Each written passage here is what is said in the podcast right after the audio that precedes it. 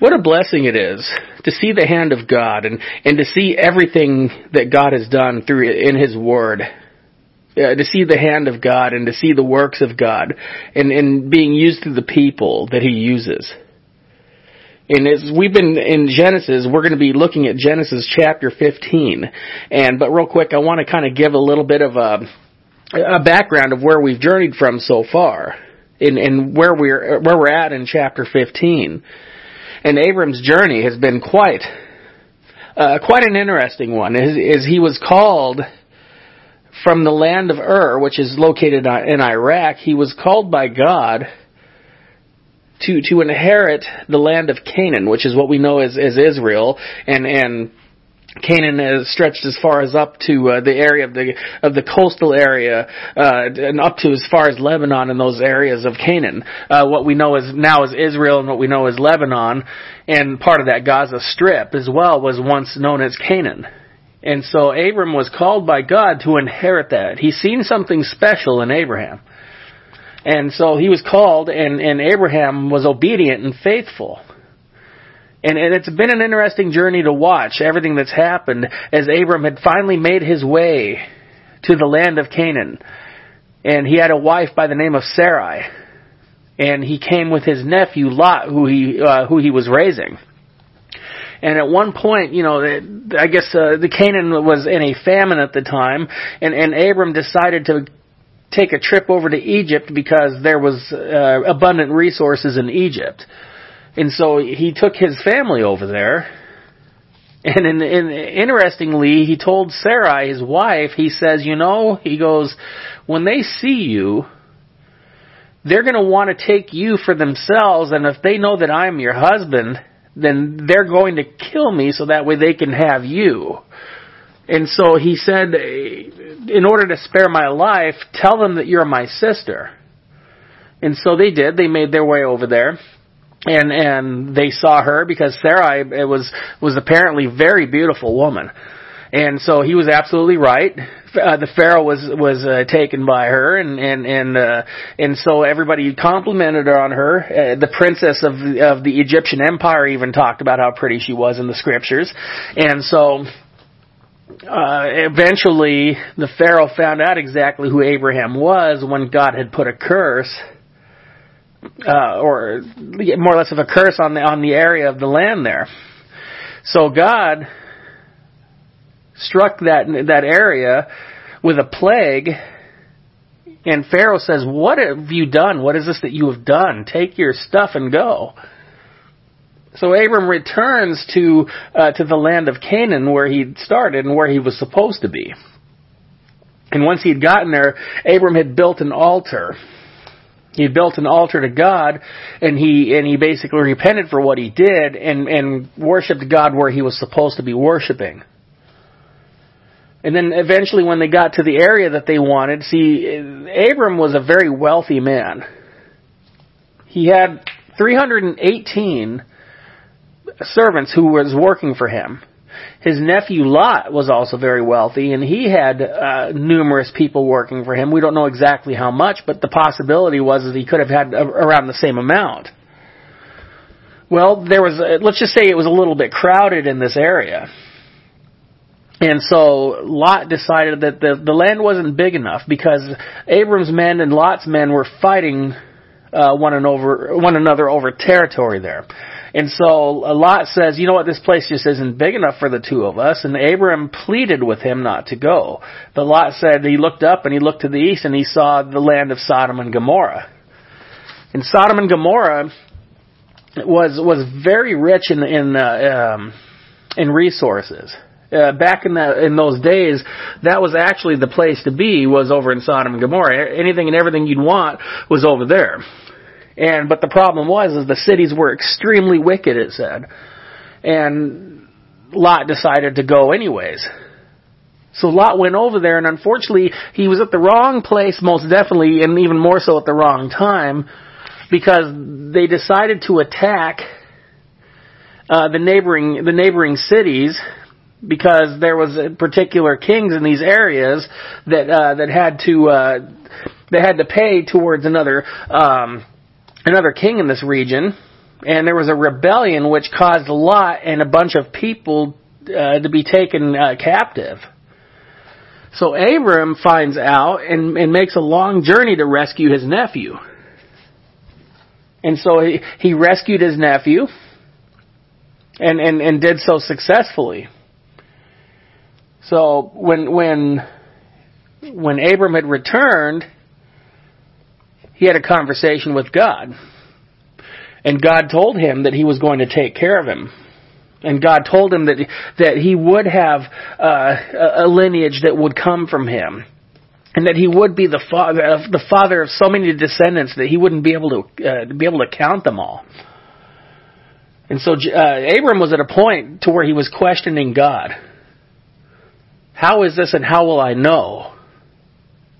Well, we're going to see that today in Genesis chapter 15. And, we're going to see the, the provisions that, that God made.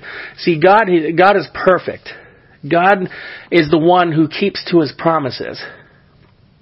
You know, Abram was faithful, and Abram was obedient. And, and those were, again, the two attributes that really seemed to impress God.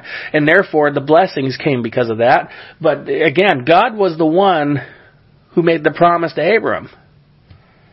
But like Abram and like anybody else, we want signs. We want to see things. How is it that I will know what it is that you're telling me? That uh, how is this going to be received? How will I know that this is going to happen at my age? At this time, he was in his 70s or 80s, and and so how could it be that I am going to have a child of my own? Well, I think if anything, if we know God, we know that if God says something, we know that it's going to happen. But it's not always going to be on our time. It's always on His time, which is perfect time. But we always want it on our time. So I, I pray that we learn and we see uh, certain things maybe that that might be questioning in our own minds, and, and by the by the will of God, maybe we'll have certain things answered and we'll be able to see it through the life of somebody else. But the thing is, is we're not Abraham.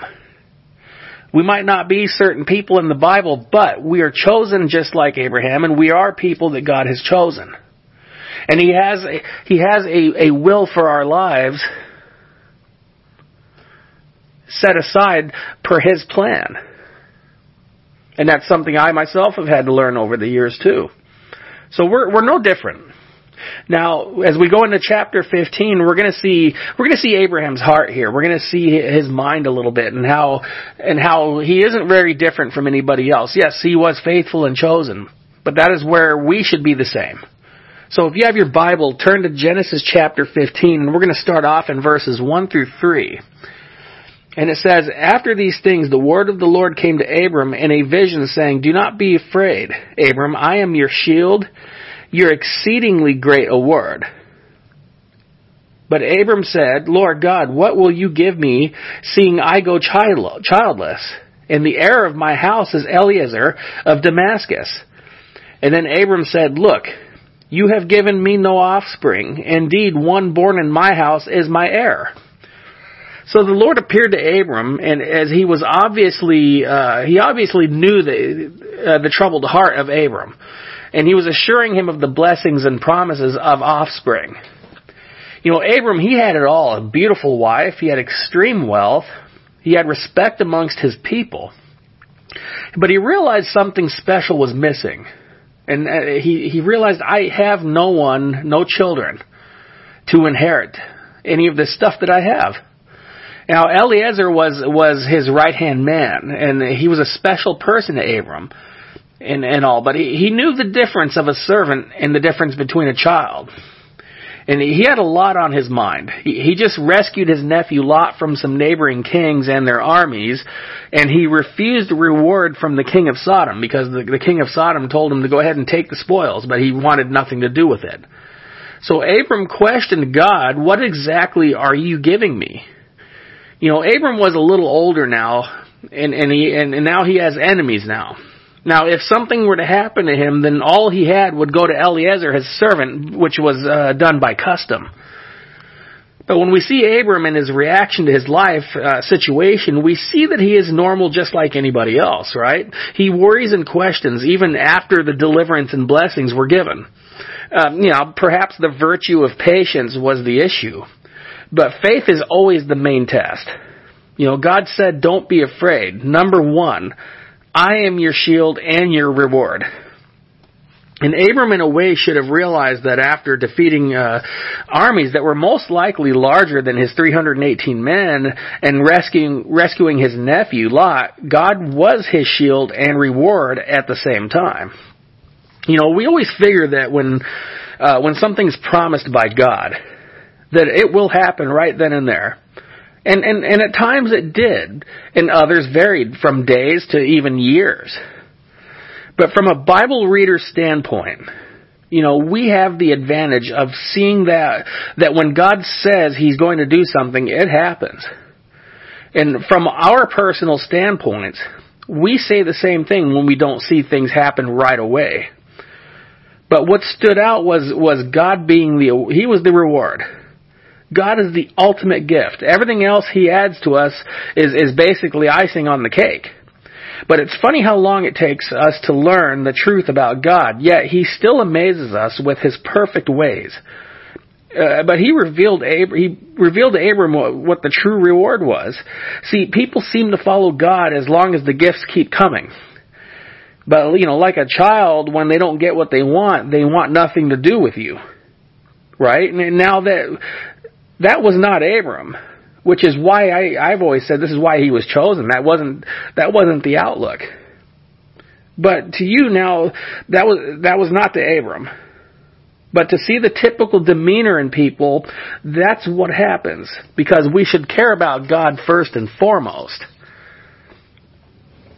I, I think a lot of people uh, tend to walk as long as the gifts keep coming, as long as the promises of blessings are there. But you know, when we think of our, our relationship with our parents, you know, we love our parents regardless of what we're given, depending on the heart, I should say, but I think the same demeanor goes towards God. We're, we're there as long as He continues to bless and continues to shower the gifts. But you know, Abram was a true follower. He wasn't, uh, he wasn't just doing it for the sake of, of what do I get out of this. And God looks at that and He sees the truth behind people. And, and He looks for a wholehearted relationship with with uh, with people who want a wholehearted relationship with Him. You know, it's it's amazing when uh, when we do uh, wedding ceremonies. You know, we have the vow questions that do you promise to stay with one another through rich or through poor, through sickness and through health.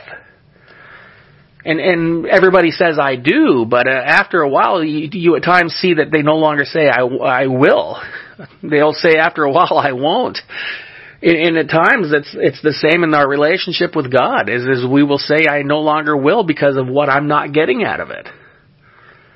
But God is always the gift that keeps on giving. You know, we always want something we we always want, but but we're not always willing to give. And and we we don't even realize what it is he's given us yet. You know, we're I think we're in for a major shock here when we realize what it is he did for us when when when eternity is seen. But again, I, I pray that as we go through this, that we will continue to see strength in our in our walk with the Lord. You know, Abraham was such a, a strong and godly example. And he was a very typical example because he fell short just like anybody else from time to time. But again, repentance is key. Verse 4 through 8. And it says, And behold, the word of the Lord came to him saying, This one shall not be your heir, but one who will come from your own body shall be your heir. Then he brought him outside and said, Look now toward heaven, and count the stars if you are able to number them. And he said to him, So shall your descendants be. And he believed in the Lord, and he, he counted it to him for righteousness. And then he said to him, I am the Lord who brought you out of, out of Ur of the Chaldeans to give you this land to inherit it. And he said, Lord God, how shall I know that I will inherit it? Now Abram looks again for assurance. You know, what is the sign? How will I know You know, we always definitely feel a little better when we can see the road ahead. But we should feel best when we're in the passenger seat while God is in control. Abram was counted righteous by his faith more than anything. More than anything, right? The Bible, the Bible, and by following that, we have the things of what to do or what not to do, and by following them, we are in God's good graces. That's what we have. We have the Bible to show us these things. And having children of his own was his desire. He didn't desire more wealth or possessions, simply an offspring of his own. You know, that was always considered one of the ultimate blessings in that culture. But, just as in all cultures, to have an offspring is a blessing from God all around. You know, the difference is, is in one's belief in Him, and, and one's walk with Him as well. Yeah, even over a thousand years after Abraham, his faith was used in, in the New Testament writings as a standard bearer. You know, Paul said in, in the book of Romans chapter 4 and verses 1 through 3, Paul said, What then shall we say? That Abraham our father was found according to the flesh? For if Abraham was justified by works, he has uh, something to boast about, but not before God. For what does the scripture say? Abraham believed God, and it was accounted to him for righteousness.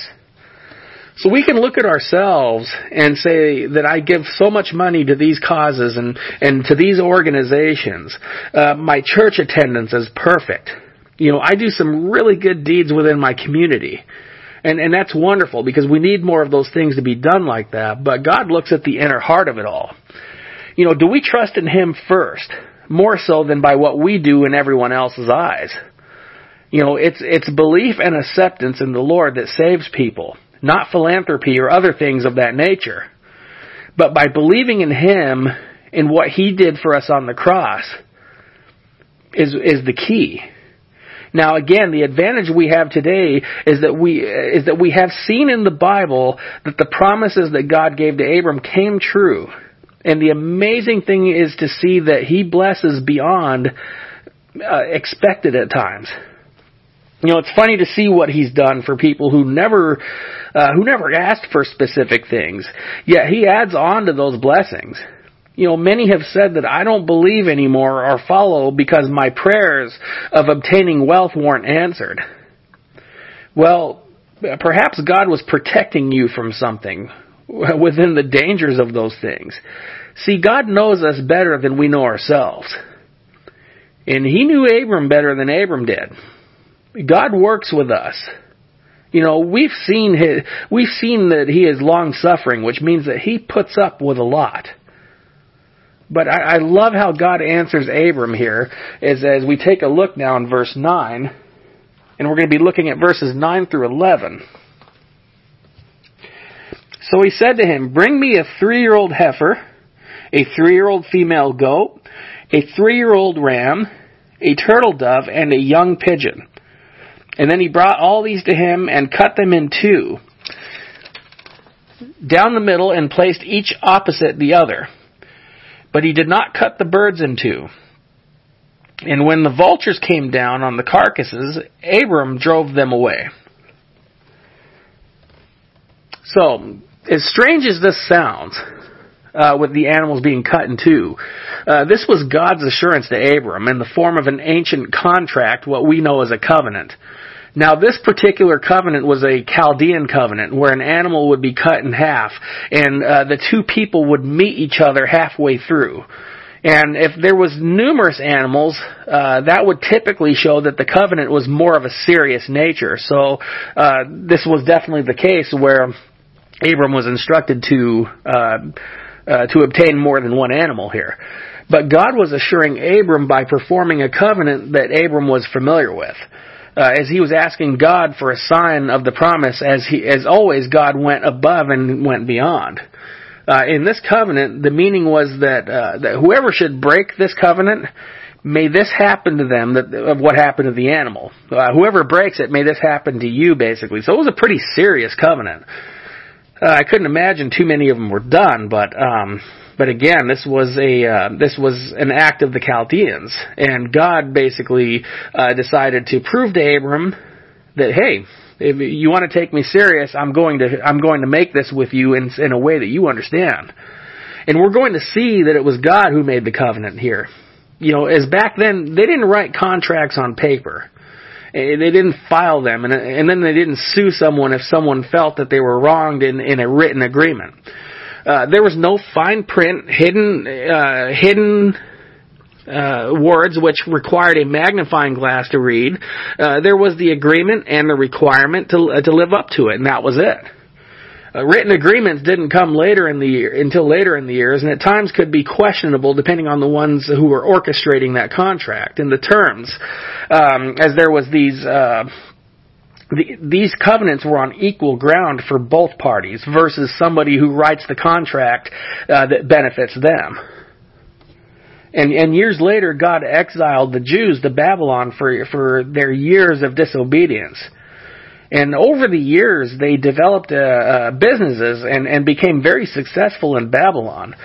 And archaeologists have actually found uh, forms of contracts that were written up in, in uh, the form of business and loan transactions. And they said that, man, these were some very shrewd practices back in the days written in these particular contracts so we see how some things uh, have changed over the years. Some things, you know, people can easily sign something they didn't understand. Yet, by these standards, there was no confusion whatsoever. Everybody was everybody was uh, equally um, treated on this aspect. There wasn't somebody uh, putting fine print you knew what you were doing, and the other party knew what they were doing. There was no there was no form of of uh, shyster uh, activity, with the exception of those who broke the covenant. But as this was going on, a distraction came upon them. Okay, so vultures show up. And, and normally the majority of birds in the Bible, uh, they represent a form of evil, with the exception of a few. But vultures are definitely on the top of the unclean animal list.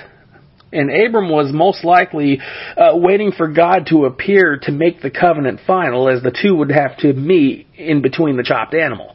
But they had to, but he had to contend with a distraction before God gave Abram a vision. And let's take a look at this vision in in uh, verse 12. And it says, Now when the sun was going down, a deep sleep fell upon Abram, and behold, horror and great darkness fell upon him. And then he said to Abram, Know certainly that your descendants will be strangers in a land that is not theirs, and will serve them, and they will afflict them four hundred years. And also the nation whom they, whom they serve I will judge afterward. They shall come out with great possessions. Now as for you, you shall go to your fathers in peace. You shall be buried at a good old age. But in the fourth generation they shall return here, for iniquity of the Amorites is not yet complete. And it came to pass when the sun went down and it was dark, that behold, there appeared a smoking oven and a burning torch that passed between these uh, those pieces. On the same day the Lord made a covenant with Abram, saying, To your descendants I have given this land, from the river of Egypt the, to the great river, the, the river Euphrates, the Kenites, the Kenizzites, the Cadmonites, the Hittites, the Perizzites, the Rephaim, the Amorites, the Canaanites, the Girgashites, and the Jebusites. So, you know, God gives Abram a little insight on what the uh, what the Israelites will go through in the future, which is a 400 year slavery in Egypt, uh, which will be seen in the book of Exodus during the time of Moses. But then God does something that Abram was definitely not expecting. You know, he present he presents himself as a smoking oven and a burning torch. And this is again, this is referred to as a theophany. Uh, whenever God uh, comes down and presents Himself in some form, it's it's what a theological term is called a, a theophany, is when He appears. And God has come down in many forms. You know, we we've seen Him come down in the pil- as a pillar of cloud. Uh, you know, Moses has seen Him uh, in the burning bush. And those were just a couple of examples uh, that we've seen as a, of a theophany. Now, Abram from the side was watching as God came down and he passed through the animals himself. See, God made the covenants, and He made the covenant and passed through Himself. Because only God can keep a promise. Never has one been broken. You know, if you're familiar with biblical covenants that God made, you will see that He always came through with them. Even when the other half, even when the person fell short, God always came through. Which is why we should be careful in regards to making promises to God. You know, by, by not going through with what we promised, He holds us accountable. And, and we're not free from the consequences. You know, God was merciful and understanding, um, you know, as He performed the covenant Himself. But after He witnessed God go through, and then God explained the covenant He made, as he spoke about the Kenites and the Amorites, the Jebusites. These were all the tribes that lived in the land of Canaan. And unfortunately, a lot of these, especially like the Amorites, they were they were somewhat of a, a tribe of bad news. They were doing some many things that weren't pleasing to God. They were doing child sacrificing and so on and so forth, and idol worship. And the land, the land was thousands of square miles that God gave him. You know, his descendants would be so many, so many beyond count. And he will have a son that comes from him as God promised. God will continue his blessed lineage. But see, God chose Abram as he chose every one of us. Why the blessings to him was basically the closeness that he had to God.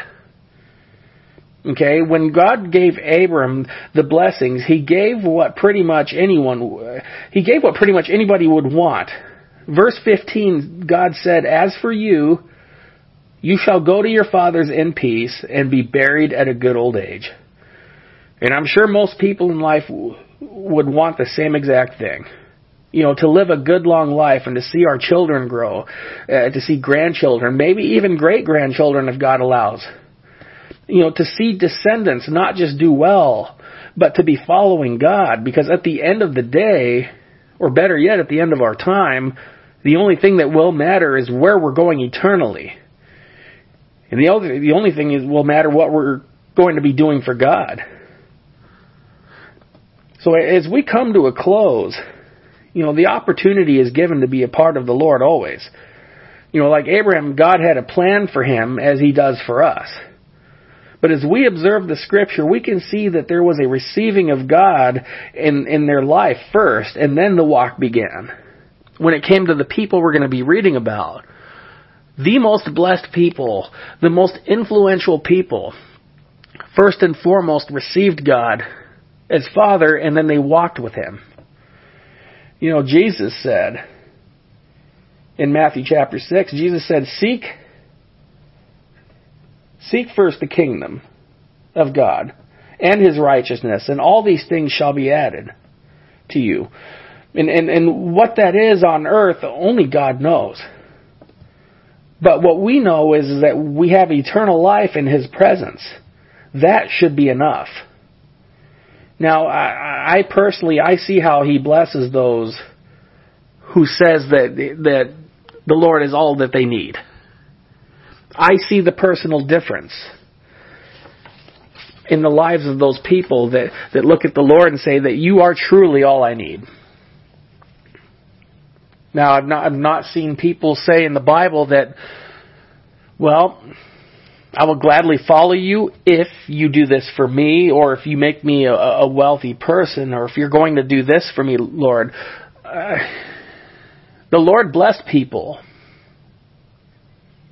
with wealth. He blessed some with in many other different things because he's seen he's seen a, fitting attribute towards those people.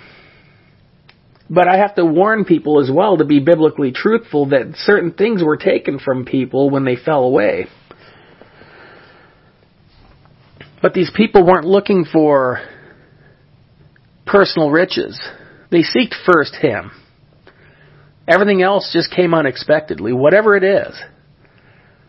But, you know, you look at Abraham, and he was just one who followed the Lord. You know, the Lord called Abraham his friend.